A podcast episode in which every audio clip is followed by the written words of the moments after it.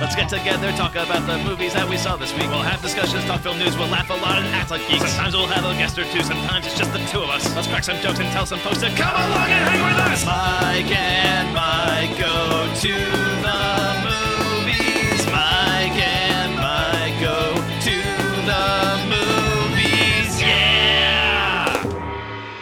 You have chosen wisely. My name is Mike Smith. My world is fire and frogs. Once I was a podcaster, a microphone warrior searching for a righteous cause. As the world fell, each of us in our own way was broken. It was hard to know who was more crazy, me or the frogs. it's Mike and Mike go to the movie. Nicely done. Thank you. Lovely, Thank you. lovely. Uh, my name is Mike Smith. Joining me, as always, is a man who's here to chew bubblegum and kick ass, and he's all out of bubblegum. Mike Decretia. How you doing today, Mike? I'm doing good. I, you, you faked me out again. I thought you were gonna do the whole ask me to bring them out thing. Uh, but we've retired that bit officially. I'm proud of you. Good job. Yeah, that, that bit is over. No more Joker quotes until the next time a Joker movie comes around. fair. Fair. Possibly. Well, I'll, I'll allow that one. yeah, exactly. In the, in the strict situation where a Joker quote must be used, I'm gonna use it. But but outside of that, no more uh, Joker references on this podcast unless we reference it. Uh, also joining us this week is the man that we're doing this episode for, Vin Craig. Welcome back to Mike and Mike Go to the Movies. Thanks, boys. Happy to be back. Absolutely. So the last time you were on the podcast, Vin, was uh, our Wonder Woman 1984 uh, All Stars episode at the end of December, which was just a few weeks ago. But uh, what's been going on in your life since then? Uh, regret. I gave that movie entirely too much credit when I was on here. I watched it again. Uh, I want it on the record. Wonder Woman eighty four, not amore. So you're, so you're saying you movie- renounce your wish? I renounce my wish. I always want to jump into like my approximation of a Gal Gadot accent, but then my the filter in my brain that goes stop that might be racist jumps like fires off. Good job. Good job, Vin. Proud of you. That's good. That that's a good level of self awareness to have. I think actually, Vin. That's great. Yeah, yeah, yeah, yeah. Hashtag together mode though. Hashtag together mode. Hashtag unite the three. Yes. Uh, the three. We should have put together mode on for this uh, for this Skype call. Actually, we completely forgot to do that. Uh, and no, also, um, and also, fine. I don't think any of us know how to do it.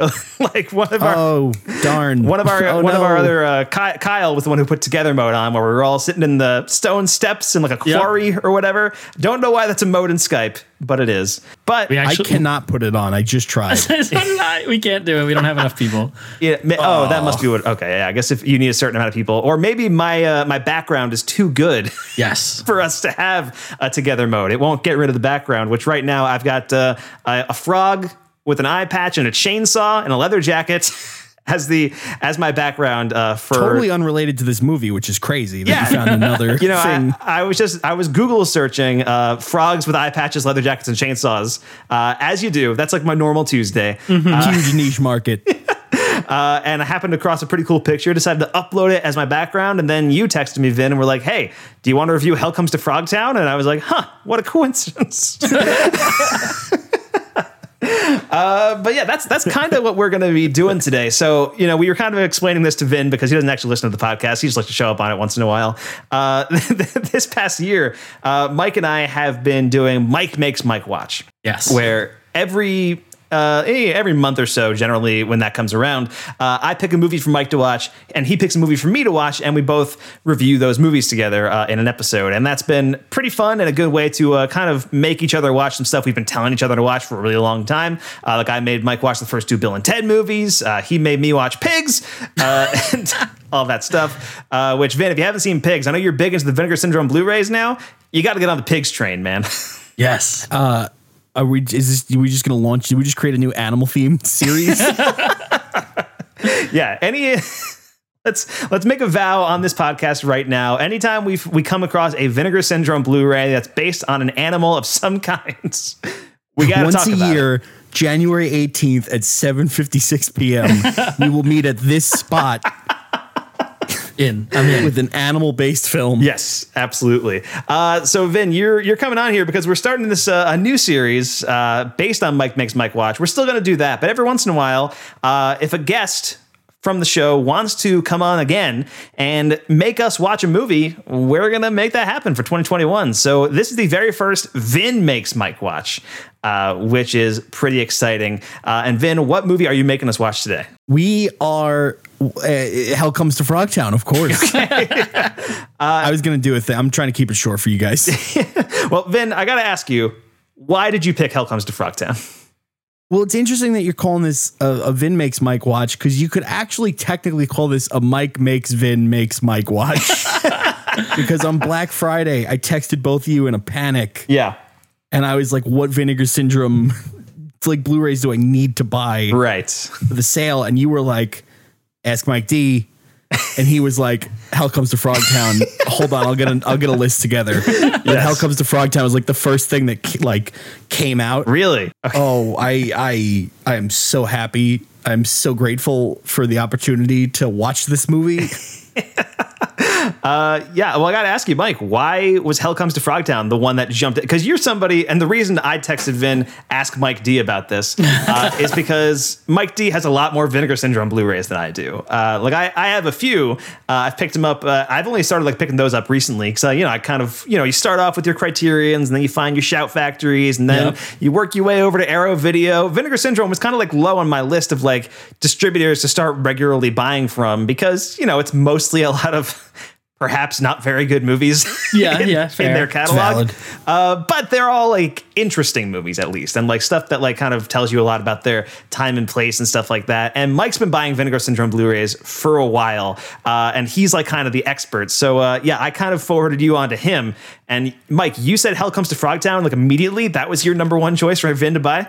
I think so. Yeah, I don't exactly remember, but I think I think I had my like uh, you know, Lust in the Dust was definitely one of them. Probably Don't Answer the Phone and Hell Comes Beyond to the Door Frogtown. Three was the other big one too. mike's a big beyond the door uh, beyond the door three Beyond the Door Three. Yes. Oh, did you get that? I don't. I don't remember. absolutely, Hell yeah. absolutely. Yeah, and I don't. I think it's just because this is the most bombastic, batshit insane plot of all the things. I mean, you know, like you said, Vinegar Syndrome kind of specializes in the the exploitation and, and horror and also porn, which is weird. Yeah. Uh, like you know, Soft core. No, I okay, let's so. not be prudish. yeah, I don't know. it's art, tasteful art house stuff. Everybody calm down.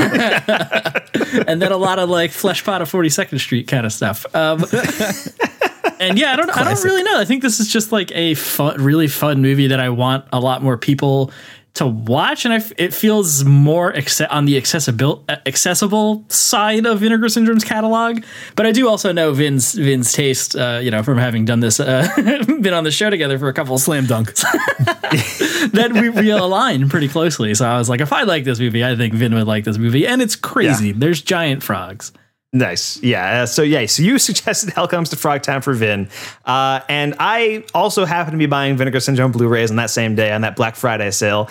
I don't remember why I bought Hell Comes to Frog Town, other than like I, I kind of I had heard about it through Mike D, uh, and I believe that's probably why it was like kind of on my radar. And I was kind of just scrolling through and not really knowing what to get because I was kind of like, okay, this looks kind of interesting, or this stars like a person that I like, so I'll go for it. Uh, and I was like, I I read the description, I was like, okay, Ro- Rowdy Roddy Piper giant mutant frogs. I'm in. All right, let's go for let's go for that. A reasonable amount of frogs. Definitely, uh, not not an overwhelming amount, but certainly not an underwhelming amount of, uh, of frogs. Bas- No, basically, right. the perfect. Yeah, it's like the Goldilocks of frogs.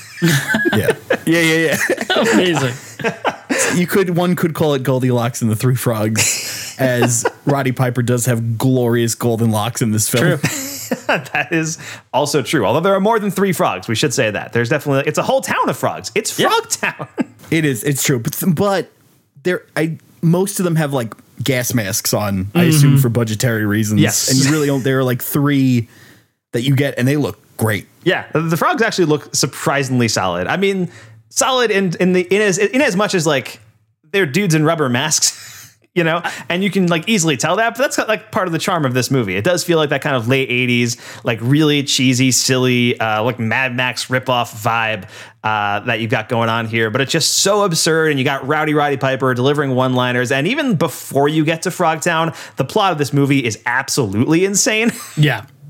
Uh, and so yeah, it's it's really exciting. So we're gonna get into all that in a second. First, gotta tell everybody that all the theme songs you're going to hear this episode were created by Kyle Cullen. This is my new game is to like delay this uh, intro bit as long as possible. We love a delayed title card here on Mike. Mike Absolutely. Mike Mike Go to Movies. Absolutely. Big Ari Aster fans on this Yeah. podcast. Uh, all the theme songs you're going to hear this episode uh, were created by Kyle Cullen, who you can reach for your own theme songs at Kyle's podcast themes at gmail.com. Our logo was designed by Jacob Honeycutt or at Jacob Honey on Twitter. And if you ever want to contact us, find something we did in the show, you can email us over at Mike Might Go to the Movies at gmail.com. And now let's get into the very first installment of Vin Makes Mike Watch, or Vin Makes Mike's Watch. Uh, Mike suggests Mike make Vin make Mike watch. Mike, Mike, through a roundabout way, made Mike watch.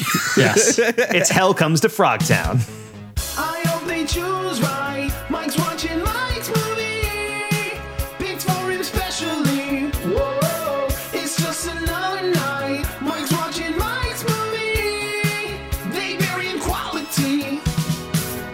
Reflect for a moment on the art of cinema.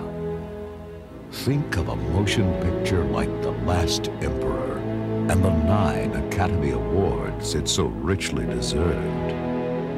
Consider the profound emotional experience of a truly great film. Then forget it, sweetheart. Yes, better blow it out your exhaust pipe, cinema lover, because here comes fun with hair on it.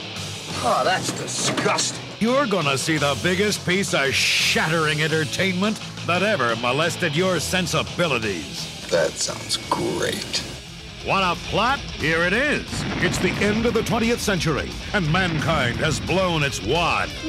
the fate of humanity rests in the groin of one man. Their leader, Commander Toady, has kidnapped some pilgrims who wandered into their territory. We're gonna get him out, and then you're gonna get him pregnant. Yes, if you want a brilliant film, you can go right to We're going to Frogtown. Hell Comes to Frog Town. Starring wrestling superstar Rowdy Roddy Piper. Move over, Mr. Mel Gibson and Mr. Robert De Niro. Here comes acting talent and sensitivity like you've never seen. You are one weird dude. And speaking of talent, turn green, Ms. Meryl Streep. Here's Sandahl Bergman, the exquisite star of Red Sonja and Conan the Barbarian. Hell comes to Frog Town, a story of mutant sex and people like you and me. It's hot, it's wet, And it's bad. it's hell comes to Frogtown.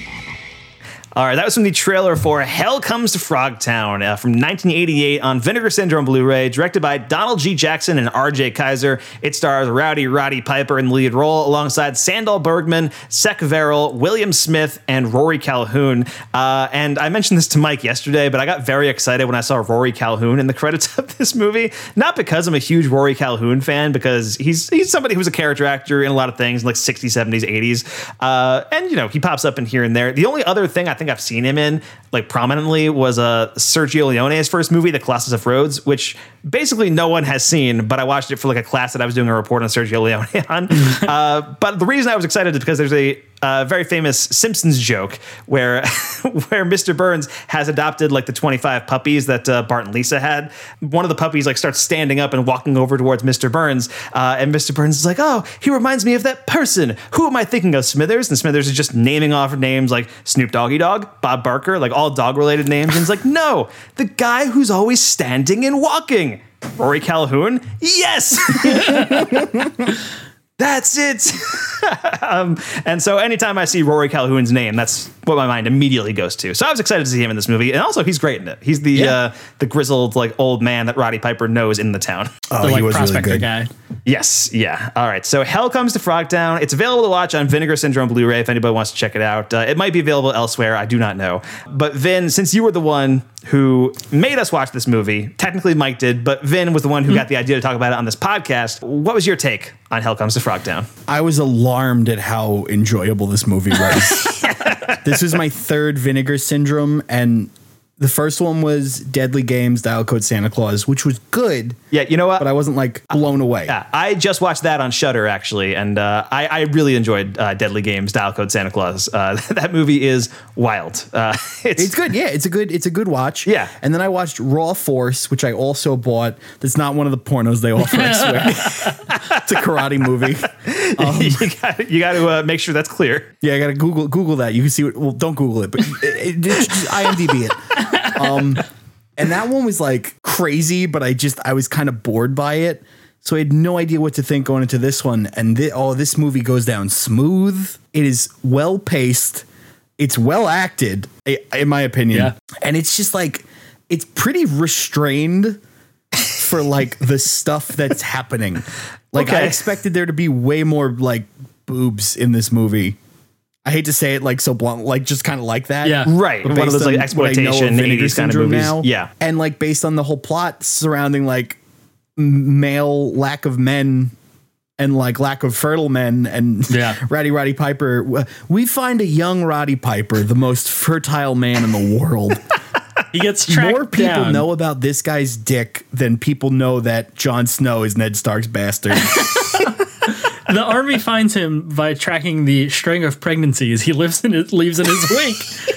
That's an actual plot point in this movie. Yes. That's the first thing you're told about this guy. Yeah. Yeah, absolutely. I mean, one, one of my favorite things about this is that, um, like, it really reminded me of Mad Max specifically, which is obviously what it's riffing on, but also, like, it has a lot of plot similarities with Mad Max Fury Road, which didn't come out for like you know 30 years after this movie uh, but there's like moments where you know you have like especially with the the one character uh Sent- Centinella is her name Yeah. uh, or kentanella or whatever who looks almost exactly like Furiosa, and she like drives a big car with a machine gun uh, on top of it. And like by the end of the movie, you have this like you know tribe of women who have been used as sex slaves by this like you know evil overlord Yeah. who happens to be a frog in this movie, but in Mad Max Fury Road, it's Immortan Joe. Uh, and I was just like, man, this.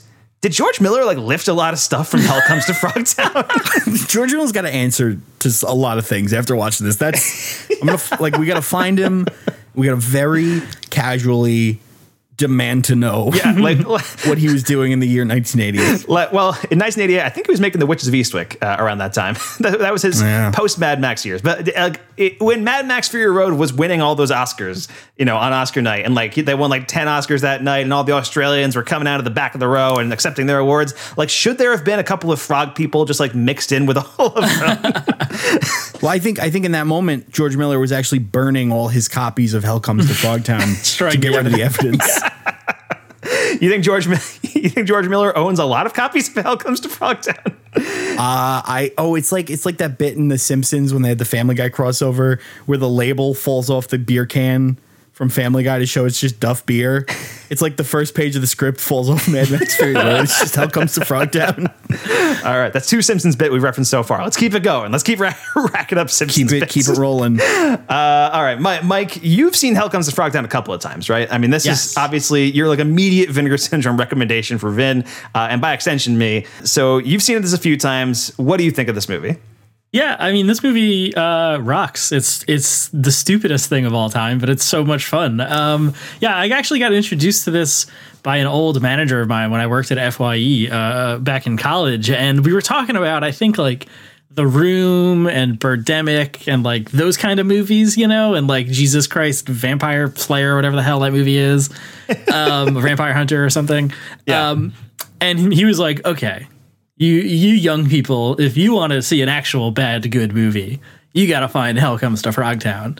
And I was like, that's not a real thing. You made that up. Uh, and, he, and he explained the plot, and I was like, no, for sure, you made that up. You made up a movie about the last fertile man on Earth who has to go into a mutant frog territory to save a bunch of virgins that have been captured, and the army makes him do this by strapping a bomb to his dick. Like you made up that movie. That's not real.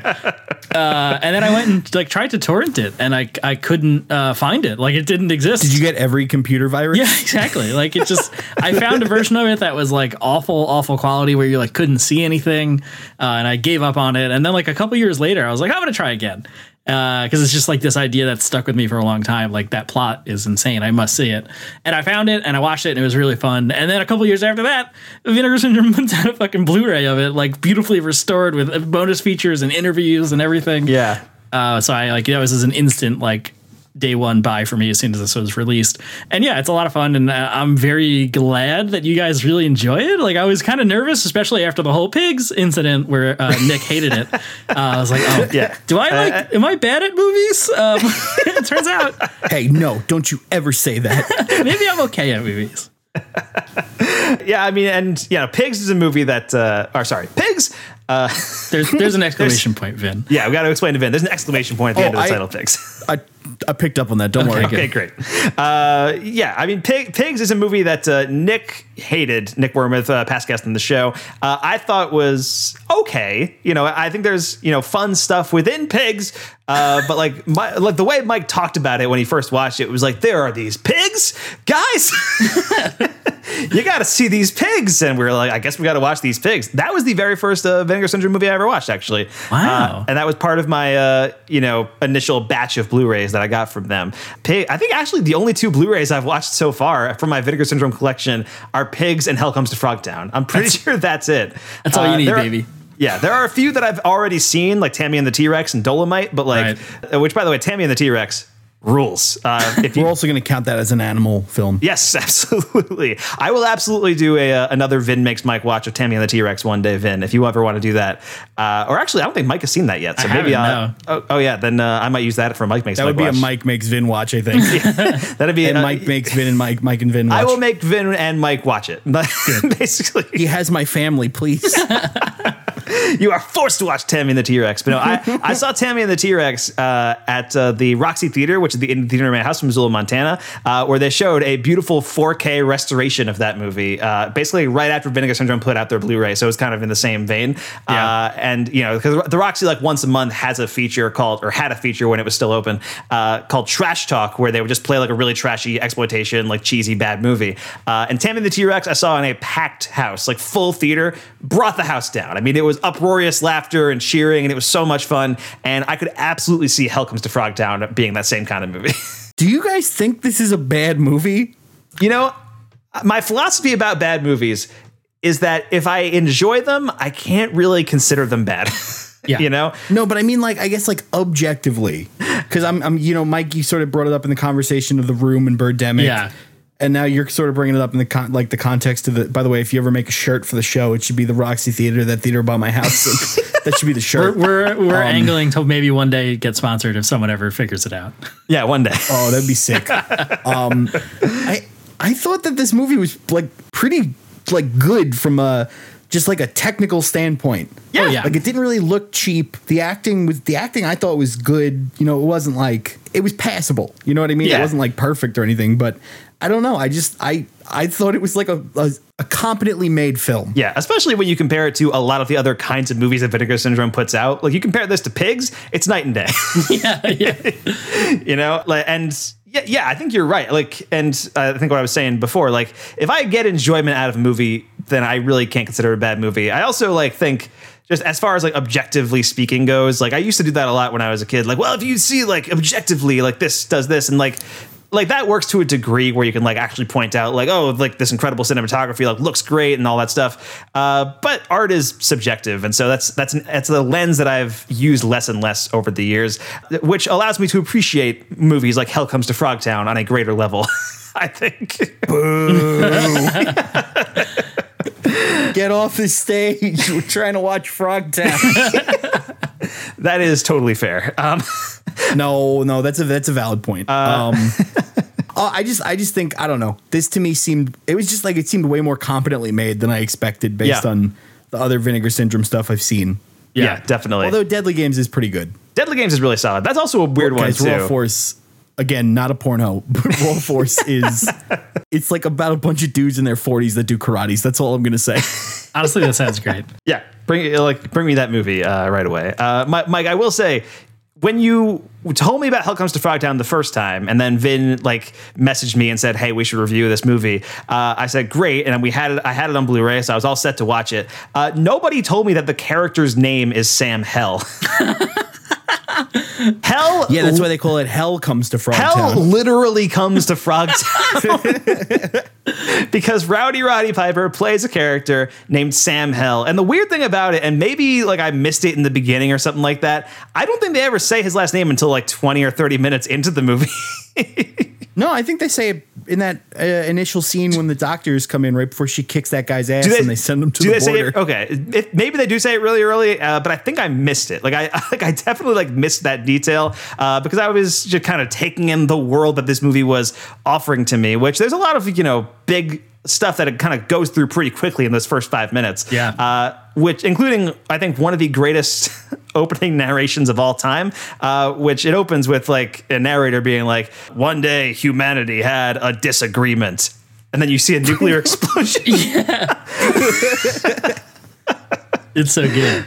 It's it's great, and they go they go on to explain that you know nuclear war ravaged Earth and all that stuff, and the people who survived, uh, me- most of the men of the world were left sterile, and uh, so like repopulation is a is a key part of the human survival going forward. But there's only a few men left, possibly only one, Rowdy Roddy Piper, uh, who has to go and repopulate the Earth himself by finding fertile women and, and impregnating them, essentially. if it was going to be anybody. I mean, it, you can't pick a better person than Rowdy Roddy Piper to be the guy, which he is so good in this movie. He's so good. He carries the burden of having to repopulate. You expect this this to be like the type of thing where he's like, "Oh, I get to like bang all these ladies. Yeah, look at me go." But he's like he's like buy a guy dinner first. He's Yeah. like, "I can't do this with you watching." He's very reserved and he's very kind of like burdened by this. yeah, he's he's reluctant about the whole situation for sure. Which he says uh at one point he says, "Well, maybe you ought to try making love to a complete stranger in the middle of a hostile mutant territory. See how you like it." I wrote that down because to me I was like, he's soft. He's he's gentle. I, Sam Hell, I think, might be the platonic ideal of a himbo.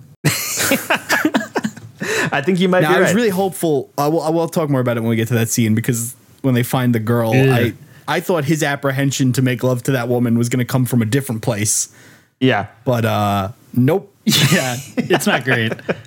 We'll get there. We'll This get movie there. also, like, definitely let's preface this by saying it's it's problematic as fuck. Uh, Oh yeah, yeah, yeah, I would have loved to have seen like a female directed version of this. yeah. yeah. I, uh, that's uh, something that that's something they could have explored in the sequels. Which, by the way, I, I told this to Mike. Did you know, Vin, that there are two sequels to Hell Comes to Frogtown? Yes, because on IMDb, now that I got an iPhone, it goes back to that like the you know like if you scroll down on an IMDb on an iPhone, it shows you like what movies come before and after a film. okay. Because of that, yeah, I knew it's they really lean into the Mad Max thing. Yeah, they really do because the second one is called Return to Frogtown. The third one is called Toad Warrior. Not even trying. And boy, those star ratings go down real Uh, fast. yeah, I believe uh, the sequels are not considered all that good, but Hell Comes to Frogtown has retained a cult audience over time. I think because of Rowdy Roddy Piper. I think uh, you know, obviously there's a cult around him. He uh, he died a few years ago, right? Rowdy Roddy Yeah. Piper. He's Yeah, it's a real bummer. That was that was very sad, uh, and obviously well known as a wrestler, one of the greats. Uh, as an actor, he appeared in a few things, but like. He's only really he had two starring roles. This movie and John Carpenter's They Live. And he's amazing in They Live. And uh, you know, I saw They Live when I was in like high school or something. Uh, and you know, I was a big fan of that movie. And I was like, yeah, Rowdy Roddy Piper. And he popped up in like a few TV shows here and there. He had a recurring role on uh, It's Always Sunny in Philadelphia. the maniac. Yeah, the Maniac, which he was really funny in. Uh, but yeah, this is like one of those like this is a movie that I think has attained its cult audience partially because it's one of the very few on-screen Rowdy Roddy Piper lead performances in a movie, uh, which is really cool. It's kind of crazy that Hulk Hogan's the one that had the movie career when like Piper's so much better on film. Oh yeah, Hogan sucks. He's, he's the worst. Sucks. Yeah. We're not even talking about the racism or like the banging his friend's wife thing. like purely from an acting standpoint, he's bad. Yeah, I want I want you to know uh, that around the time they were making the movie Thor, uh, back in like 2010, they were like casting the movie, and this is before anyone knew who Chris Hemsworth was. Uh, me and music supervisor Kyle Cullen, we got into a big argument about who should play Thor, and we were both wrong. We both had bad choices, but his was worse. Uh, mine was Colin Farrell, uh, which I think would have been like weird. Okay. na- like at the time, I was like, he has long hair, he can play Thor. Uh, but Kyle's choice was Hulk Hogan to play Thor. Kyle might have been onto something. Uh, well, now, now we think he might have been because I guess Chris Hemsworth is playing Hulk Hogan in like an upcoming Netflix movie. So it all Hell yeah. came full circle to that conversation that we had while waiting for a water slide like 10 years ago. Um, that detail makes the story like go from an A to an A plus plus. It was a really long line for that water slide. We were on that line for a long time. Fair. Uh, Hershey Park in Pennsylvania, I believe we were at. Uh, right on. but uh, but yeah, Hulk Hogan as an actor was like he had what like Suburban Commando.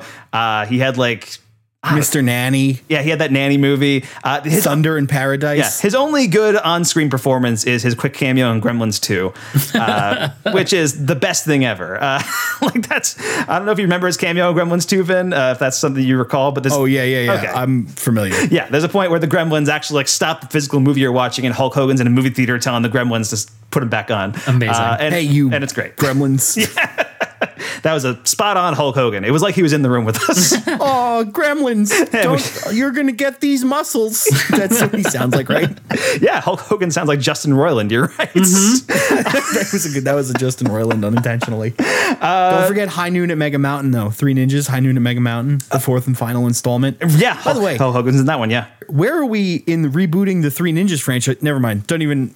Different, different time, different place. Are you, are you saying you want to see more Three Ninjas movies, Vin? Uh, if there was ever a franchise to reboot, Absolutely. I can That's see all that. I'm saying. I can see that. The gender flipped Three Ninjas. Uh, I'm in. you know, get, I'll the, take get The, that. get the all female cast, and that'd be cool. Uh, but yeah, what were we saying? Uh, oh yeah, you were, you were saying that like, oh, it, it would have been interesting to see one of these movies from like a female director. Uh, and yes, I think that would have been cool. When you're talking about exploitation movies from like the 80s and 70s and 90s, those are very hard to come by. Yeah. in terms of like, no, I get that. Yeah. I just thought it was super interesting that like this movie kind of touches on a lot of political hot button things from today, and I just thought it was super interesting that it's a movie about the government controlling a man's re- like trying to bid control for a man's reproductive system. huh? Yeah. But also, it's like a movie that's still bowing down to the almighty power of the dick because, like, you know what I mean? Like, Sure. the whole movie centers around the fact that this guy is, has the most important penis in the world. so it kind of toes the line between being that and like the government literally puts like a belt on him and is like, we we own your dick now. Yeah, and uh, that is Yeah. the plot of the movie. Uh, so yeah, so they go on this you know journey, and the first like you know half hour of the movie, like like you guys were saying. It's nuts. It's it's an insane movie where it is just that plot where they explain to Rowdy Roddy Piper, you know, we found you by, you know, seeing the wake of pregnancies that you've left in your trail or whatever, like, you know, from town to town, like different people have gotten pregnant. We've been able to follow your location. Uh, and so they pair him up with uh, a scientist played by Sandahl Bergman. They team them up with the Cent- Centelina or whatever her name is. Centinella. And- She's awesome. Yeah. she is great. really Just a cool. cigar chomping, machine gun carrying, like badass. Yes. She's Furiosa, is, is what I'm saying. Uh, and so they all go on this journey together. They put this, you know, weird chastity belt thing on like uh, Rowdy Roddy Piper's dick. And if he tries to get out of range of those two, it will explode. If he tries to take it off, it will explode. If like the earring on uh, on the scientist girl's ear comes off, like that's connected to it, and it will explode, and all that stuff. Like Don't forget, it also it also it shocks him. Yeah. which is a thing I thought they were gonna uh, like abandon midway through the movie once him and the scientist get separated, and was so happy that they didn't. It's like a major plot point that they have to. because it's like, dude, you understand the stakes in that moment. Because like, who, which among us hasn't taken a shot to the to the boys before by accident? True. Like you know, you're like, oh, he's got to get closer to her, like in proximity, or that's gonna like you feel it. You like you're like that's palpable tension for a man. you tensed up in your balls a little bit, Vin, when you're when you're watching the movie. Well, this goes back to a long time ago when somebody put a shocking chastity belt with a bomb on me. Guys, I don't know if you know this. I'm the last fertile man on earth. Yeah. I don't know if you remember about 10 years ago, uh, 68% of the male population was wiped off the planet. It was all it was on the news a little bit. Have you guys ever That was been- me. I was the guy. Yeah. Have you guys ever been to Frogtown? It's lovely. beautiful. But I, I do think uh, I think Vin sort of touched on something there uh, earlier about like how it is about like them controlling uh, the government controlling a male reproductive uh, organ. You know, his his body. Uh, I mean, literally, that is the plot of the movie. But also, it's like you know, sort of this like post society like you know post apocalypse thing like the whole world has been destroyed by nukes and it's all about like uh, the frogtown is a reservation quote lit- i mean in the movie literally it's Yeah. like clearly this abandoned industrial park where they're filming it uh, there's like some kind of environmentalist like bent to this movie which i think is pretty impressive for this kind of just like schlocky mutant frog movie. Right. You could have just made a movie with mutant frogs, called it a day. yeah. you know? And I, But no, this movie's trying to say something other than ribbit. Yeah. Thanks, everybody. I do want to say though that uh, the the beginning, the opening of this movie, I think is it before the voiceover? I don't quite remember where it's like. All right, but it's probably after where you see like the Statue of Liberty, and it's like, oh, such a good bit. and then it's like a like a souvenir thing statue that the guy picks up. Right. And then it's Oh. this, you know, there's this like other scavenger dude there, and they get in a scuffle, and somebody shoots somebody, and then it's just like close up on the guy in the gas mask face, and then just ribbit. And then, the title card crashes through the screen. It's the coolest shit ever. Oh, man. It's great. Yeah. Hell did come to Frogtown, guys. Yeah. that he did. Uh, but yeah. So they, they go on this journey, right? And uh, basically, the idea is they have to infiltrate Frogtown uh, because this like group of fertile women is in there, and they're being used as sex slaves for like the lead frogman, Commander Frogtown, Toady. right? What was Boss that? Frog. Uh, yeah. What's his name? I don't remember his name. They should call called him Boss Frog. Boss Missed Frog. opportunity. Uh, Bull is the character's name. That's the Uh, that's the fro- right hand man. no, yeah, that's Bull is the guy that's behind you right now. Oh, is that Bull? Okay. It's Okay, Commander so- Toady is the actual guy, which is That's- hilarious. of course it is. of course. Commander Toady, which I mean, you're looking at the names here. You got Bull, you got Commander Toady, uh, Squid Uh, Lips. Boss Nass. Squid Lips is another character. In the Yep. movie. uh, so there's that, uh, and then there's Arabella, the female frog, Right. uh, who tries to have sex with uh, Rowdy Roddy Piper, and that's a wild scene too. Even the frogs know about Oh. his dick. Everybody has hurt. sl- Sam Hell has been slinging shaft around the wasteland. yeah, I mean that is the scene where uh, like it's like their first night, you know, camping out before they go to Frogtown, and uh, Centinella, uh, you know, strips off all her clothes and tries to seduce Sam, and you know, he's and she's like, "I've heard stories about you," uh, you know, but not before Spangle like strips down to her, I guess, army. It's like army undies because she is. It's like lingerie, but it's camo. Yeah. Yeah. Her standard issue lingerie. And like yeah, and then like she weirdly they like she was instructed to keep him excited. yeah. yes, yeah, to keep him. But he like tries to kiss her and she shocks his nuts. Yeah, yeah. she's supposed to keep him like a constant state of like you know arousal, uh, because you know you never know when at any given time he might need to you know fertilize some women or populate the earth. Yeah. right? Bow, chicka, down, ba-dong. Uh, so she does like the striptease dance for him, and then like you know shocks him and you know hurts him and stuff. Uh, and then Centinella uh, also like takes off her clothes and tries to sleep with him, um, but then uh, Spangle like you know finds the like just comes out of the tent and he's like, "Hey, what are you doing? Get back to your post!" and Yeah. all that stuff. Uh, and and I think that's the only nudity really in this movie. I think it might be. I mean, is there some frog nudity with the uh, No. Oh, I wish. with the the frog like the female frog? There's not, Mike. I don't Uh, think mean, You've seen this more. You've seen this more than we have. So Yeah, I'm pretty sure that's I watched this earlier today. You actually, when you texted me the thing about him with the shotguns, I hadn't gotten there in the movie oh yet. jeez. I didn't have the heart to tell you. I'm sorry to spoil that for you. That is my favorite line in the movie. It's right. I was I was ready to. I was more excited knowing it was coming. yeah, I think that is the only nudity in the movie, which is kind of like impressive, like what Vin was saying. That like you think this would be just like a excuse for naked women throughout the whole movie, uh, and it's- right like a like a hard ticket to hawaii kind of situation uh have you guys seen that movie at all is it my, that's that is- Absolutely. that is it you bet your bottom dollar I've seen Hard Ticket to Hawaii. have you actually seen hard ticket to hawaii even After the I listened to uh How Did This Get Made episode on it. okay I watched a highlight reel. uh well you know what Doesn't matter. okay i watched uh, hard ticket to hawaii at the roxy theater which is the in theater in house montana Uh, and I forget the name of the guy, but it's a guy who um, directed that movie, uh, directed like 10 or 12 other movies that are all exactly the same. And they're all like just excuses to have like beautiful, hot model women beating people up and taking off all their clothes. That's like every Yeah. every one of his movies. Uh, and you know, they're kind of legendarily bad and ridiculous and silly, but also very fun. And that's why I went to go see Hard Ticket to Hawaii, which uh, was not as packed of a theater as Tammy and the T-Rex, I will say. Uh, and were you like low key relieved? a little bit. I went with my girlfriend to go see that movie actually, and uh, whoa, whoa, whoa, humble brag. yeah, and I believe we were both drunk, and I might have fell asleep at some point. Uh, oh man, During the movie, uh, which is very irregular for me at a movie theater, uh, and when What, when and what movie theater was that? uh, that was the Roxy Theater, which is the Theater in my house from Missoula, Montana. Uh, Oh, okay. Just to be clear. Uh, and yeah, we went and uh, when when the movie ended, like I think I had dozed off for a little bit and woke up. Uh, there was also like a Q and A with someone who was in the movie after afterwards no. too, like through like through like Skype. And after it ended, we watched the Q and A, and then my girlfriend was like, "I actually liked that a lot." I was like, "Really?" Hell Um, yeah. But uh, yeah, hard ticket to Hawaii. It's uh, not as good as Hell Comes to Frogtown, though. Once theaters finally reopen, my campaign to get this movie screening at the Roxy begins Yes. on that day. I'm sure they have a print of I it. bought a projector during quarantine. I'm, I'm showing this thing at my house. Good. this is a movie the world needs to see, right? yeah. I agree. I, that's why I'm so happy that they have a there's a Blu-ray of it, like a beautiful restored version of it. It's one of those things that like absolutely deserves it, like from like a film preservation standpoint. But like, why?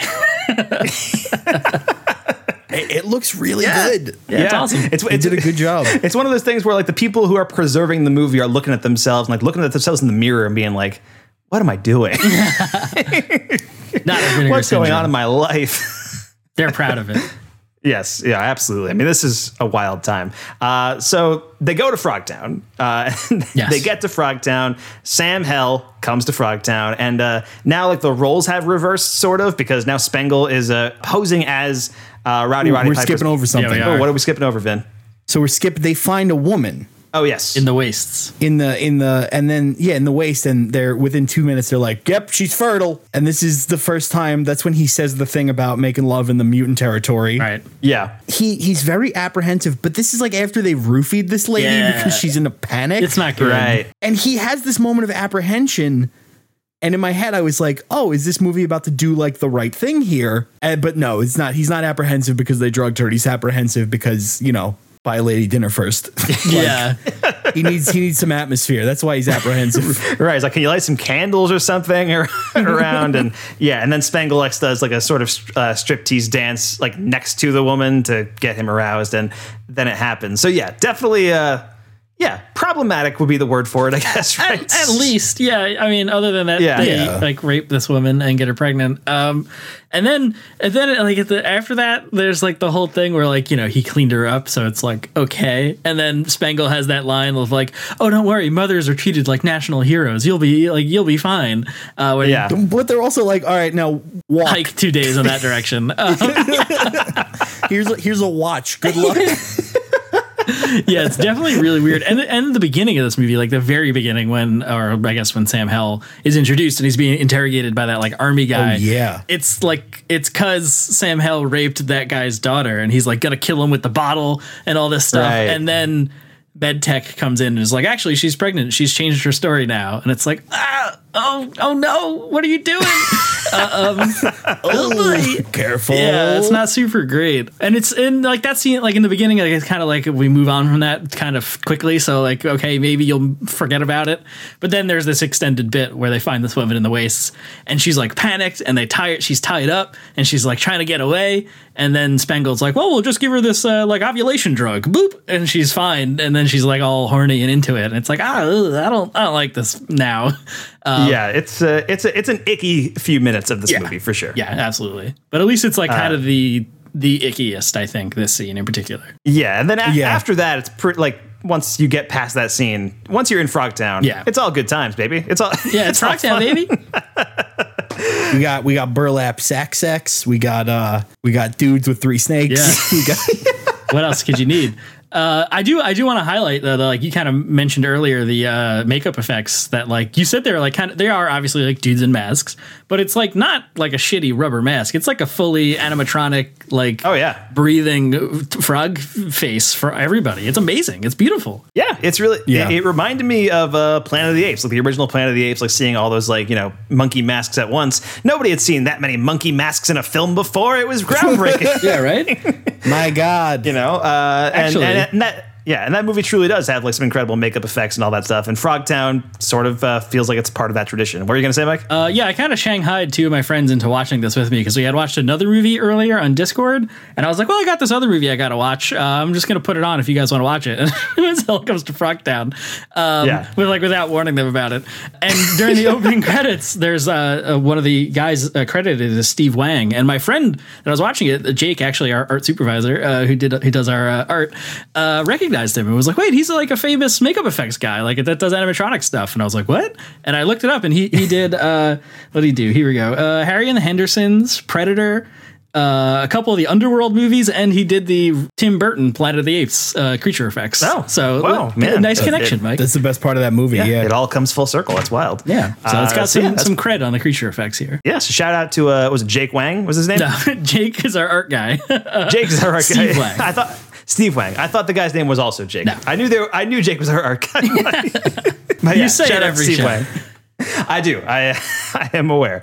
Uh, yeah, shout out to Steve Wang. It's uh, it actually does look like really it like it feels like you're in Frogtown. It does. You know, it feels like you're in a town of frog people. Uh, and so yeah, so this whole city of frogs exists, and we're in Frogtown. Now there's a role reversal where uh, you know Spangle has to pose as Rowdy Roddy Piper's slave that he's like bringing into Frogtown. Yeah. If they go in there and she's like acting like a scientist or whatever, it's going to tip them off immediately what they're trying to do. Uh, so they get in there and they run into uh, Looney Tunes, uh, played by uh, Rory Calhoun, Yes. who's like an old like mining buddy of uh, of Sam's, right? yeah, he's or just like a guy Yes. he knows from the wastes. That is a miner. Yeah, It's, Yeah. It seemed like a father figure Yeah. almost. Yeah, a little bit, a little bit. But he's just, you know, this guy who's like hanging out at the bar and, you know, he's like, man, I thought you were dead. And he's like, man, I was. And, you know, Nine lives, baby. yes, yeah, that is a really good line. And And then you're like, oh, there's a deep history of a friendship there. Yes. yeah, got nine lives, and that pays off at the end when uh, when Looney Tunes does unfortunately die, and he's like, "I guess my nine lives are up." and then he rolls over and dies. Yeah, but so they're they're in Frogtown, and at this point, I mean, it takes you a little while to get to Frogtown. It feels like you know, it's this movie is 88 minutes long. It's pretty short, and it moves quick. You know, it but like only because it doesn't feel like like Frogtown. You're probably entering at like the 30 40 minute mark, I guess, right? Uh, so Yeah. that like first half hour, 40 minutes before Frogtown, like there's a lot of stuff that happens there, and it feels like it's it, like it doesn't feel like it's slowing down or anything, or it doesn't feel like a slow buildup because it's all insane shit that you're watching and like being being introduced to. So you're kind of just along for the ride, and then finally you get to Frogtown, uh, and Rowdy Roddy Piper meets up with uh, Captain Toady and uh, what's his face, Bull. Bull. Bull is his name. The bullfrog. Uh, get it? Yes, yeah, like the frog, like the bull. Oh. fr- I I did not get that until just now. Actually, They should have called him Patch. Because he's got because an eye Get it? because he, You because he, he wears an eye patch. You are right, Vin. Wait, why does he wear an eye patch though? I, I would have loved any sort of throwaway line as to why he has an eye patch. any kind of backstory. I think it's better that we don't know the origin of Bull's uh, eye patch. You know, it's it's like uh, Furiosa's metal arm in Fury Road. Like we don't need to know the origin of that. Uh, like I'm, I'm honestly because I know George Miller's doing the, uh, the Furiosa so- I'm prequel be next. so mad. I really hope that like she already has the metal arm in that prequel. Yeah. I do too, because I'm gonna I can't go through another finding out where Sonic the Hedgehog got his shoes from scene. Furiosa Solo. that's definitely the uh, that's Oh. definitely the better analogy because neither of us have seen the Sonic the Hedgehog movie. That's totally fair. but he's like going into that movie, you're not like, oh, I wonder if they're gonna show where he gets his shoes from. and then they they stop the movie dead in his tracks to be like, this is how he gets those iconic shoes. And it's like, I don't give a shit. Just give him the shoes from the jump. Nobody's thinking about that. Yeah, that that is like, man, that's like a disease that has plagued uh, modern franchise worst movies trope in Hollywood. Uh, lately, there's uh, the uh, the Ghostbusters movie from 2016, which I mostly like. Uh, there's a, a few, I like it also, There's yeah. a few scenes in that movie though where it's like, you know, you see a graffiti artist like in the subway and he's drawing something, and then you pull back and it's the Ghostbusters logo, and it's like, ah, so that's how they got the logo. they didn't just, you know. Jesus. They, they didn't just you know draw a ghost and be done with it. No, it's it's you gotta find, have an origin for everything, and it's uh, it's very annoying. I don't like it. Yeah. The best was on an episode of Blank Check. There's somebody like David's telling a story about somebody telling him about Hannibal Rising, and like a lady, it's like some lady goes up to him and he's like, "Yo, this movie's amazing." You find out where he gets the mask from. it's like, what you mean the mask that they put him in when he's in prison? like, like what? Amazing. That's actually his They- favorite people mask. love to try to create lore. They try Yeah. so hard to force it. It's so annoying. I, I hate it. Oh yeah, I hate it so much. There is this like modern mentality that like you know a movie has to be its Wikipedia page, Mm-hmm. uh, and that's not fun. That's not like like that's cool like extra stuff like all that stuff like you know if you want to read more about it, great. Uh, but that's not storytelling. That's not you know telling me the origin of a thing isn't the thing itself. Uh, it's it's that Patton Oswalt bit, uh, Yeah. the which is one of my favorite bits, where he's you know talking about the Star Wars prequels, and it's like, ah, you like Darth Vader? You think he's really cool and badass? Well, here he is as a little kid. Like, you like Angelina Jolie, a big so and so? Well, here's Jon Voight's ballsack. Like, hey, you put some respect on that. When we lost all our fertile men, Jon Voight was the one going around. Uh, I would not want the Earth to be repopulated if Jon Voight was the one who was doing that. yeah. I would if it was Jon Voight from Anaconda. if that dude was everybody's dad, yeah, oh, that's fair. I, I think that's part of the white Scarface. That's so good. That's part of the genius of Roddy Piper in the role is because, like, yeah, I want Roddy Piper to repopulate the Earth. He's the guy to do it. Yeah. he's Roddy Yeah, Piper. he's so cool. He's so charming. So good, and of course, a lot of good, a lot of good ball trauma acting on Yeah. his part. Uh, so he goes to Frogtown and he meets up with uh, Commander Toady or Chief Toady or whatever and Bull. Uh, and they have this like scene at the table where they're kind of negotiating terms or whatever. Uh, you guys, you guys may know this better than me. I will admit at this point, uh, I was about three or four beers deep when I turned on Hell Comes to Fair. Frogtown. Valid. So it's not actually Commander Toady. It's like the bar owner. Yeah. Right. It's like an underground And guy. Bull comes in and he's like, "Are you doing business that we're not getting a piece of?" Yeah, so they're uh, they're kind of negotiating and uh, talking about. Oh yeah, Commander Toady's the guy who does the three snakes dance, Yes. right? Okay, Yeah. yeah. So so at the bar, that's not him. No. Uh, I'm, I'm sorry that all these frogs look the same to me. I'm not I'm not racist against Whoa, whoa, frogs. whoa, whoa! You said it. All right, I, guys. I don't think I can be on the show anymore. I'm sorry. Got to think about my career here. I'm a TikTok star now. I can't get canceled by the frog community. I mean, we're joking, but like the frogs are an absolute allegory for uh, minorities. so uh, Oh, I mean, yeah. okay, yeah, fair enough, fair enough. Uh, yeah, I mean, because it is it is sort of like a Native American reservation that the, Right. the frogs have been like designated towards uh, in Hell Comes to Frogtown, and that's what they're infiltrating here. But they've created their own like weird frog society, Yeah. uh, where there's like a hierarchy with Chief Toady, uh, and then the bull is like second in command, and there's a frog bar. There's you know the lady frog who's like a frog prostitute, and all this stuff that that has been going on in Frogtown. yeah, and uh, Yeah, Frogtown's trying to tackle a lot of issues. yeah, and the and uh, uh, the lady frog is like a double agent. Like she's in on it with MedTech to help them take them down. Right. It's good stuff. Right. Yeah. Yeah. The Lady Frog is working with them uh, to help free the uh, the women who uh, are the sex slaves of Commander Toady. Uh, so at this point, I think. Because again, I was three or four beers deep. I'm a little fuzzy on some of the details. Sam Hell and Spangle get separated, right? Yes. Uh, and Yeah. Sam, and Sam goes off with the Lady Frog, and Spangle goes uh, to meet Commander Toady, or like you know, be part of the the harem that he has Yeah. uh, assembled, right? Yeah, they have to like prep her. I, I, for a second, I thought they were going to eat her. it seems like that. Yeah. they, I think they say somebody says it. I think they're like, "We're going to eat you." yes. I, I may be paraphrasing. Yeah, no, here, uh, um, it's when it's. I think that's a little bit later on, or bef- but actually, it's around here when they get separated, and Sam Hell has to like chase after her because the proximity thing is going on, and he finds her in a ware in like a warehouse where there's like an arms deal going on, where you figure out Yeah. that the frogs because they're not supposed to have weapons, they're not supposed to have access to guns, uh, are being sold guns by a human. Like you see his hand come out from under his jacket, it's a human hand. and you're like, "Oh, clearly it's the guy from Yeah. earlier because he's the only other person." He's in the, the, only other human. Uh, and then, Yeah. but one of the guys there says like, "Oh, this is just something we're gonna have for dinner later." Ha ha ha ha! They all like do their gross frog laugh. Yes. Yeah, yeah, yeah. absolutely. Uh, so now Sam has to basically rescue Spangle, uh, and after he, uh, the lady frog tries to have sex with him, which is a weird scene, um, but a very He funny makes her put a burlap sack on her head. It's hilarious. He's like, "It's just uh, something It's I'm into, funny. baby," and then runs away. I, I think the funnier moment is almost when it's called back Yeah. later when he's like, "I owe you one," and she pulls out the bag again. He's like, "Not now."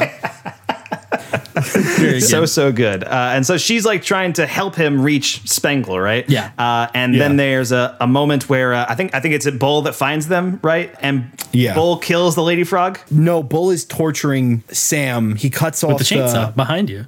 With a chainsaw, Yes. which is behind you. He cuts off the chastity belt. Sam's like, "There, it's gonna blow up. It's gonna blow up." And the frog's like, "There's no way they actually rigged it." And then they blows up in his face. It's Yes. not gonna. Yes, that was really great. And then she that's when she shows up with the with the burlap sack and a knife to cut him loose. Yeah. Right. Okay. All right. Yeah. Maybe you guys should be the ones recounting the plot of this movie because No, I, no, no. I remember you, you all this drink and drive this truck. So good.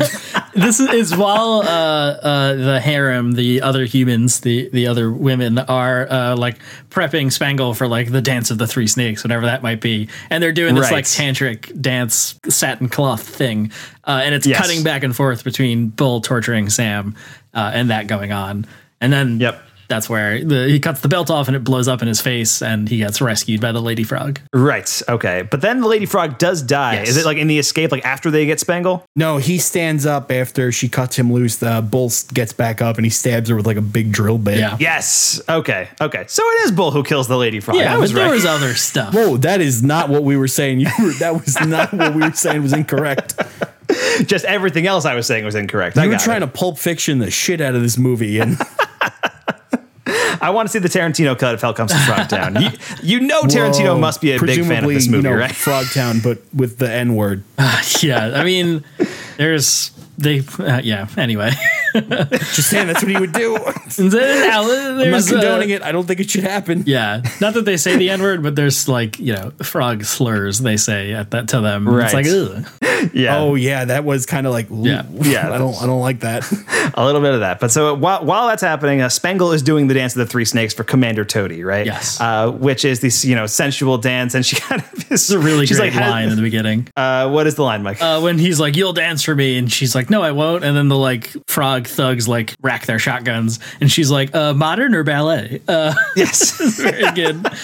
oh, but you're missing. There's another good one where he's she's like, "I'll dance on your grave." Yeah. I forgot about that. Uh, yeah, so she's doing the dance, which is this sensual dance that she's. It's very awkward at first, but eventually she starts like actually doing it, uh, and then the guy And like of course, they call it the dance of the three snakes. because I guess the frog has three dicks. Is that the? Uh, Goddamn right he does. he like opens his coat and you don't see him. It's not on camera, but like you see like you know Spangle's shelled out. Spangle's reaction to it, and They basically do like a slide whistle noise. right. And so- then she delivers three swift kicks to the genitals. I got three kicks here, one for each of you. Yeah, and then I think at this point is when uh, my favorite line of the movie happens, which is when Sam Hell kicks open the door, has a shotgun, he's got the sunglasses, and he says, "Eat lead, froggies." yeah, it's great. just just a perfect movie star moment. Like I, I wish there were more than two big Roddy Piper movies uh, between this and They Live. You like should- there there should have been a whole series of like direct to video Rowdy Roddy Piper movies throughout the nineties. There's a uh, one of the special features on on the Blu-ray is a interview, like a pretty long interview with uh, Roddy Piper. I guess I, Oh, yeah? from a couple years ago, obviously before he passed away. This was like being positioned as like his big breakout movie to like to him by agents and stuff. Like he kind of talks about like sort of being taken advantage of, like you know, being naive to this kind of world, and people like getting him acting lessons, and it's kind of like you know, kiss kiss bang bang kind of thing, where Yeah. like they're kind of like give, taking him like on, on the Hollywood journey, but like sort of just using his star power to make money, uh, and it's like kind of it's really interesting, and the, and the whole interview is is really cool and, and like very candid. I think about his experience with being in only a couple movies. So yeah, definitely check that out if you have the Blu-ray and you're interested at all in uh, Roddy Piper's uh, perspective. Nice. Did they get any of those large frogs for the interviews? Or No. I mean, most of them die. They in the do movie, die but- in the movie mostly. That would have been great if they had like a talking head interview with one of the frogs from Frogtown, Yeah. just like as a five minute featurette. Ribbit. Be, be like the tragedy in How did Frogtown you in feel? 1988. Yeah. There's a really funny Oh thing he points out. I uh, actually I just remember like a detail uh, right in the beginning, towards the beginning, like when MedTech has got him, you know, strapped with a chastity belt for the first time, and they like force him to sign the contract, and it's like kind of cl- a couple close ups of him signing papers, and he signs San- he signs his name, and then does like a really emphatic like dot. Uh, and he's he talks about like how he did that because he thought it looked cool, and then realized there's no I in Sam Hell, but like they kept it in anyway. Oh, also though, again, you want to talk about a movie being ahead of its time, like getting locked into like read before you Yeah, sign, right? people read before you agree. Yeah, Yeah, definitely. Uh, Although I guess contracts have been used like that forever, so maybe it's not that modern. contracts have existed for a long time, Ben.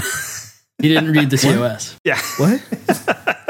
Uh, actually, Hell Comes to Frogtown invented the legal system as we know it today. I would believe that if you showed me this movie and said this is what we based this all on, I'd be like, yeah, that makes sense. Uh, Your Honor, I'd like to cite the case of Hell versus Frogtown. HLV Frogtown. I'd believe oh it. man.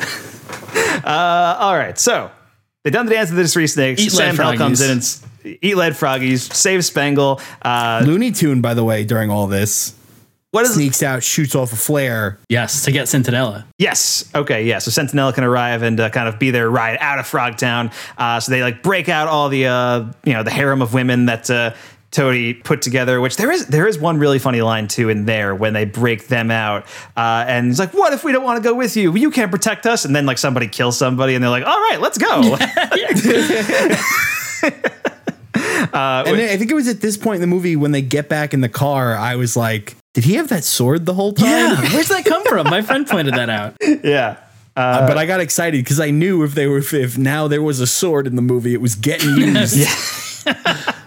and it did it did get used uh, but yeah so they all get in the car it's you know roddy piper spangle uh, Looney Tunes, Centinella, and all the uh, the women who were like part of the harem, uh, and there's like a car chase out of Frogtown, and they're getting there, uh, and they eventually make it to what looks like the rocks that uh, Captain Kirk is fighting on in Star Trek. Am I am I right about that? Like that iconic Oh. Star Trek scene where he's fighting the lizard guy. Interesting. it might be. It made me think of the Bill and Ted rocks in uh, Bogus Journey. Th- those are the same rocks. Well, those it are the might be then. Yeah. oh. I, I'm definitely wrong, but I was like, I was very invoking of Mad Max for me. Yeah.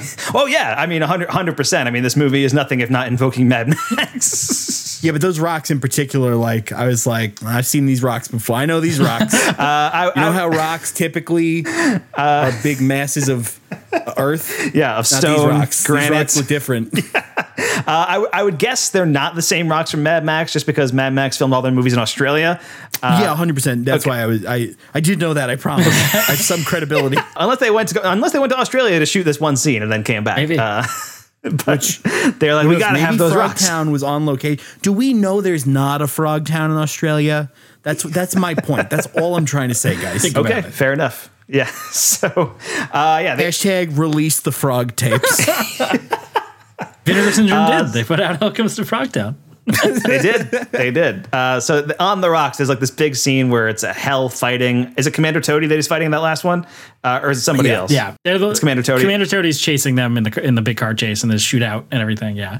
Yes. Uh, well, it's not just Commander Toady though, because as they're approaching the rocks, we see the man yes. who is selling the guns. Who big plot twist? Surprise, surprise! The only other human in the movie who was portrayed as nothing but an asshole the whole time yeah. Is the big third act twist villain of this thing. who's uh, who's played by a guy named William Smith, by the way, not to be confused with Will Smith. Uh, but I thought that was weird because uh, Mike and I just watched Independence Day for our uh, Goldblum podcast. And this guy does Uh, have big Loggia vibes. Robert Loggia, for those unfamiliar. Yes. Uh, uh, Robert Loggia. Sorry, I got I got to do my Loggia, I was my Loggia thinking about impression. that all day today. about your Robert Loggia impression. I was editing our Goldblum podcast today and listening back to my impression. And I was thinking to myself, you know what? It's not a bad Loggia. I have an okay Loggia impression. That's if they're ever trying to do like a Robert Loggia video game, You're the guy. you're in, baby. Have you ever seen the Robert Loggia commercial that uh, I was Vin the uh, Mike? I was telling you about this commercial during the Goldblum podcast, and now I'm going to mention it again during this podcast. Yes, a special treat for our double listeners. Yeah, there was Yeah, yeah, yeah. there's a there was a commercial in the '90s, uh, which I vaguely remember from when I was a kid, but just kind of made the rounds online recently. Like I saw somebody tweet it out, and it kind of went viral um, because it's such a bizarre commercial. But it's like a got milk type commercial. Uh, I'm not sure if it is exactly got milk, but it is a kid who like won't drink his milk, uh, and it's like a seven year old kid, and his parents are like, "Why won't you drink your milk? Who could we get to make you drink your milk?" And the kid's like. I don't know, Robert Loggia. and then and then the door kicks open and Robert Loggia arrives and he's like, Hey Billy, you gotta drink your milk. like, wow, is Robert he- what is Loggia. Uh, and it is the most bizarre thing of all time that like a seven year old in the 90s would be such a huge Robert Loggia fan that he's the guy to get him to drink his know, I feel like it could be any one of us. I feel like it could have been. any of us. Oh yeah, I felt like I was watching myself as a child in that Got Milk commercial. Uh, but yeah, highly recommend you watch that uh, when you get a chance. It is really great. Um, Yeah, I could do that. Anyway, yeah, this guy is Robert Loggia esque. You are correct. uh, and there's like this kind of standoff in the rocks where it's like Sam Hell and all the women, and uh, there's this one really great scene with the sword. And uh, I don't want to mess it up, so Mike or Vin, why don't you describe what happens in this scene? Um, yeah, so there, he's got them at at rocket launcher point. um, uh, Right. The whole group. Very Indiana Jones. Yes, and he's explaining Yeah. his whole big plan about how he's been selling the the frogs guns so that they will rebel against the humans and they'll have to launch the nukes again because they're mining uranium. And his whole plan basically is to like re-destroy the Earth. Uh, so that men can be in charge again because he's this big misogynist asshole that's mad that women uh, and medtech specifically, which is like the pregnancy wing of the army uh, kind of thing in the world Right. in this movie, have so much power and that women have give, been given this uh, amount of power in the new world. Uh, so he's going to destroy it again. And Sam Hell has this samurai sword on his back that's been there the whole movie, I guess. Uh, and he's Yep. Like kind of trying to reach for it, and and and the, he sees it. And it's this whole thing, and he, Sam Hell gets one of the uh, women they rescued to like push it up so he could grab it in one motion and throws the samurai sword through the guy's chest. Even So though they're pacifists. They're pa- yes, they won't kill. Uh, and uh, so after he throws it through his chest, and the guy goes like, and falls off the cliff. Uh, Sam Hell's so like, "You long-winded son of a bitch," uh, and it's like, yes, it's so good. Oh man, it's the best. And then. Centinella, in in kind of an effed up move, goes over to the girl who now just has helped kill somebody from being a pacifist and was like, "Welcome to the club." Centinella don't give a fuck. no, absolutely not. Centinella, other than Roddy Piper, MVP of this movie. Yeah. I think she's great. she's also, great. we did miss one thing at this point that is important to something that happens later. Okay. which is the only backstory we get, and kind of a heartbreaking line read from Roddy Piper. It's him Oh. and what's the Spangle. head scientist? I'm so sorry. Spangle. Spangle uh, is standing there, and he has this necklace, and she's like, "Is that your wife's?" She kind of says it. It's like weird, and he's like, "No, it was my daughter's." Uh, Oh, And she says something about like the the war was such a long time ago, and he goes, "Not for me, it wasn't." It's really kind of it's like heartbreaking. Yeah, I forgot about yeah, that. Yeah, no.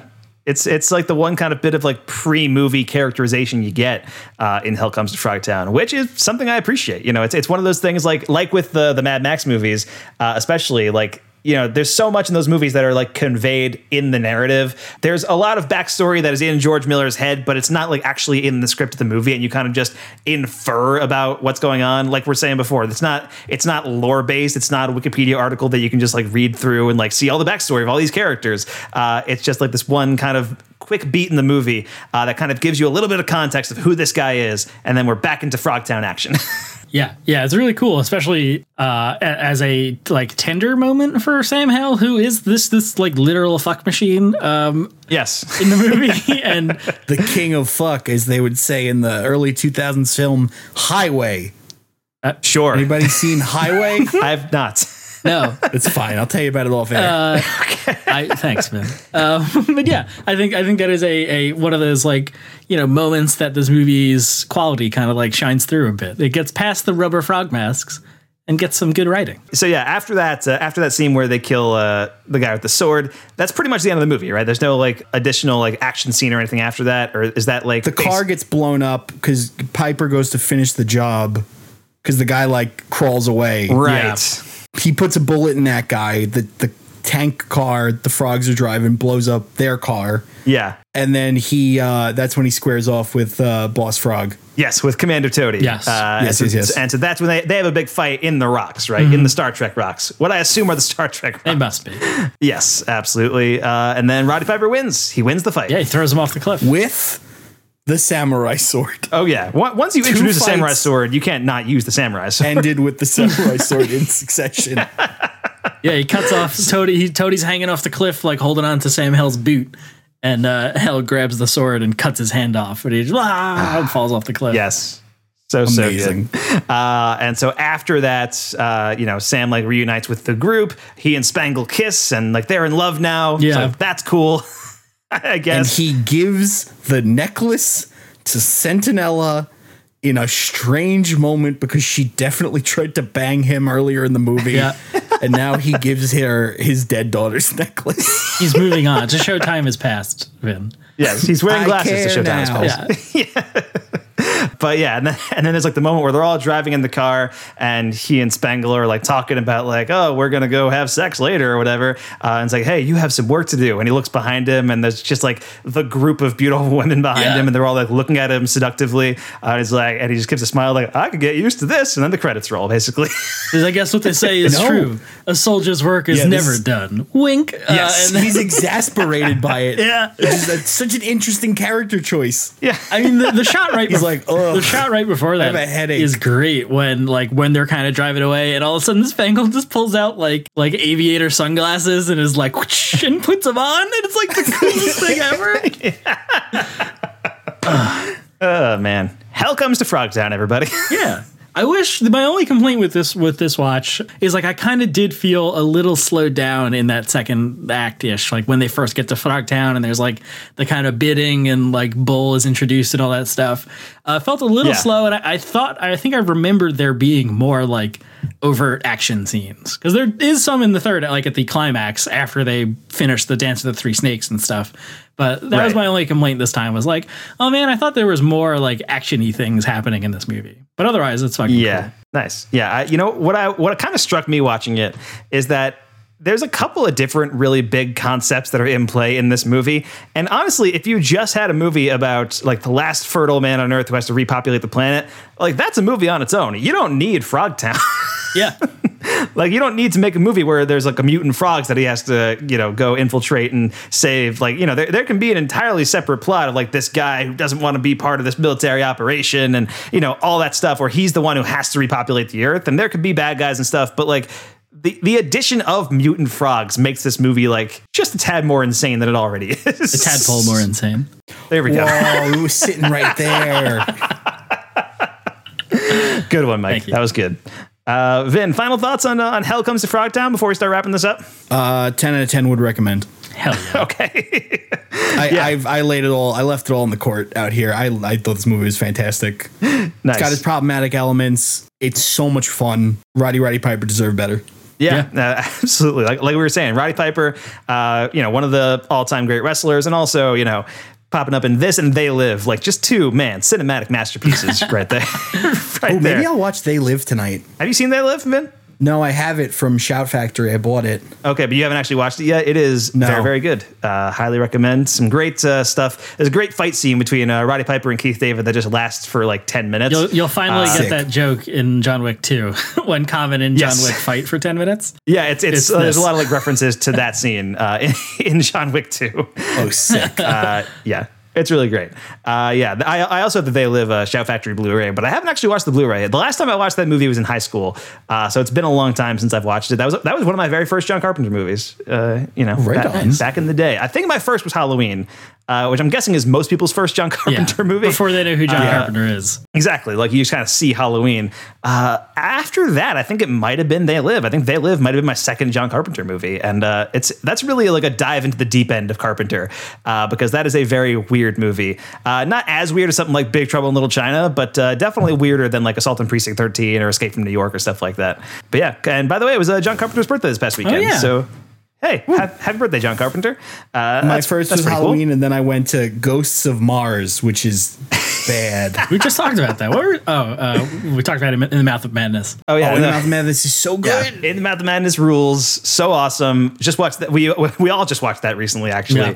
uh, on our Scream Factory Blu-rays. Uh, so if you have any takeaway from this podcast, it is watch Hell Comes to Frogtown because it's great, and also watch In the Mouth of Madness. Yeah, uh, s- buy boutique Blu-rays is really the uh, the underlying theme of this episode. yes, if you have the means, support your uh, you know boutique Blu-rays. They are a great source of uh, film preservation, uh, and there's a lot of stuff that like Scream Factory or Criterion or Vinegar Syndrome or you know whoever is putting out that like you can't get anywhere else. Yeah.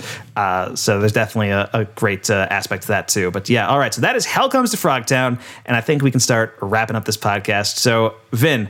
Thank you so much for joining us this week and for making us watch Hell Comes to Frogtown. Yeah, Pew pew. Thanks for having me, boys. Uh, this is a blast as always. You can check, you can catch me at my new TikTok, Vin Likes Movies, hell yeah. uh, where I I'm I'm kind of throwing out some hot takes. Uh, I, I made a whole thing about how I don't like Joker, and that was my first one that kind of popped. Okay, interesting. Turns out a lot of people like Joker. It was, didn't it win an Oscar? Uh, yeah, Wa- Joaquin Phoenix won uh, Best Actor at the Oscars, if, uh, if you'll recall. I'm, I'm about to dispute that in a video I'm making after this. You're saying that Joaquin Phoenix didn't win an Oscar? Dude, I'm about to dispute the choice. You're going to stop the, the, steal of the Best Actor Oscar? Jesus. they st- he stole it. He put on his white face paint.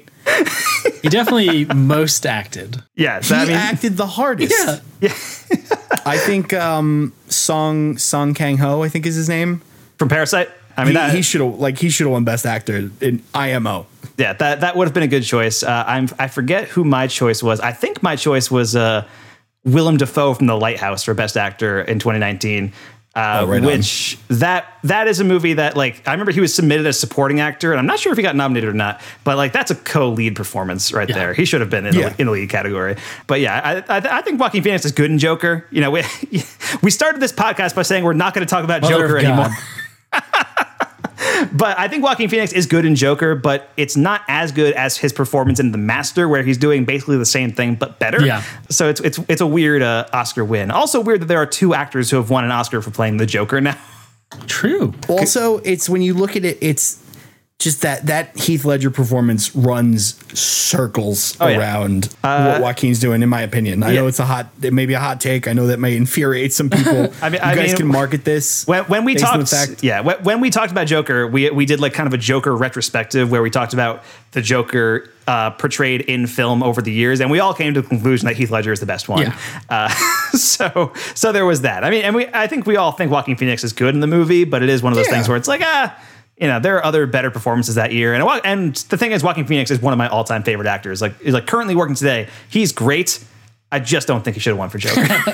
Agreed. valid. but yeah, Joker, it's okay. I, I I will say I liked it better than you guys did, but You monster. Uh, but all right, so you so you're Somebody talking about Somebody lives in a society. so Joker. uh, So so Vin, you're talking about Joker and Joker exclusively on TikTok. Is that right? Nig- uh, yeah, yeah, yeah. 100%. Vin, Vin likes Joker.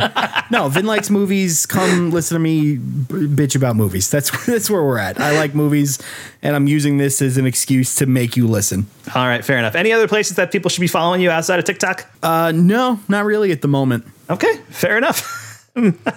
uh, Mike, what else? You, uh, where, where can we find you online this You can week? find me uh, at MD Film Blog on Twitter and Letterboxd. And this is, uh, I, I also like movies, and I'm using this literally to make you listen to it.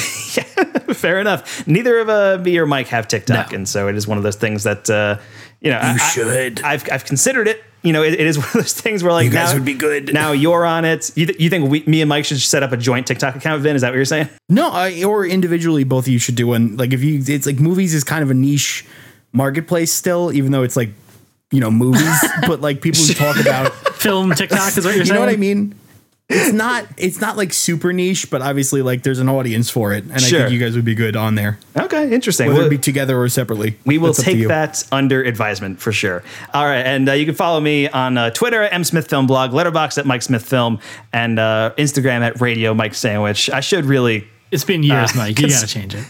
I got to consolidate all those into one thing, but we'll we'll we'll get to that when we get there. Uh, in the meantime, thanks so much for listening to Mike Might Go to the Movies. I'm Mike Smith. That's Mike's Cree Show. That's Vin Craig. Don't forget to rate and review the show on Apple Podcasts or any other podcast app. And if you want to contact us, hit us up at Mike Might Go to the Movies at gmail.com. You can find the rest of our podcast on Rapture Press alongside the totally original Geek News Podcast, which is a podcast about all kinds of comic books and movie news and all that good stuff. Uh, for our next episode, we'll likely be doing some discussions. And in the meantime, our Jeff Goldblum podcast is weekly. Uh, we just released our episode on Independence Day, and next week we're ta- we're talking a short film that Goldblum directed and was Oscar nominated in 1996 for Little Surprises is uh, is the name of that movie. Which uh, I should talk to Mike off air about how we're going to watch that movie. We got to figure that out. It'll out. be interesting.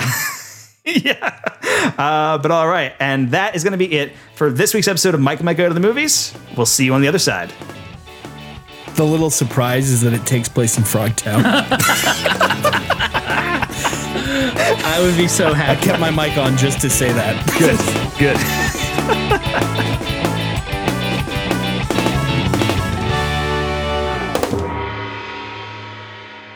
Nice. All right. I know it's not, but like if we can get a drop of just somebody going like Frogtown with like a guitar riff. I think that was just the drop right there. That's That's valid. That's valid. That's fair. that was uh, Can't my, wait to get the text from Kyle in two days, being like, "Hey, I need that recorded one more time." I was time." gonna say do a, do a clean one for Kyle. yeah, do a clean one for Kyle. That was my favorite part about the the Wonder Woman review was Yeah. uh, when Kyle like sent that to me with the record scratch. It's perfect. what if Wonder Woman was in the eighties? Love it. oh my god.